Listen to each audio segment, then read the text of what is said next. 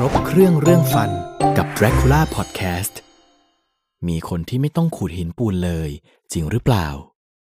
เราต้องรู้ก่อนว่าหินปูนนั้นคืออะไร แล้วเกิดขึ้นจากอะไร ในช่องปากเราจะมีสิ่งที่เรียกว่า คราบแบคทีเรีย หรือคราบจุลินทรีย์ เกิดขึ้นอยู่แทบจะตลอดเวลา มีลักษณะเหนียว นิ่ม ถ้าเราแปรงฟันทำความสะอาดอย่างดี คราบแบคทีเรียพวกนี้ จะหลุดออกไปอย่างง่ายดาย แต่ถ้าเราทำความสะอาดไม่ได้ครบทุกซอกทุกมุม มีคราบแบคทีเรีย หรือคราบจุลินทรีย์สะสมอยู่ สิ่งที่เกิดขึ้นก็คือ สะสมไปเรื่อยๆ แล้วจะมีพวกแคลเซียมฟอสเฟตจากน้ำลายออกมา แคลเซียมฟอสเฟตพวกนี้ก็จะไปสะสมในคราบแบคทีเรีย หรือคราบจุลินทรีย์ จนเปลี่ยนจากคราบแบคทีเรียที่มีลักษณะเหนียวนิ่ม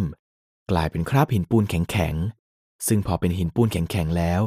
จะไม่สามารถใช้แปรงสีฟัน แปรงให้ออกมาได้ พอเราทราบแล้วว่าคราบหินปูนนั้นเกิดขึ้นจากอะไร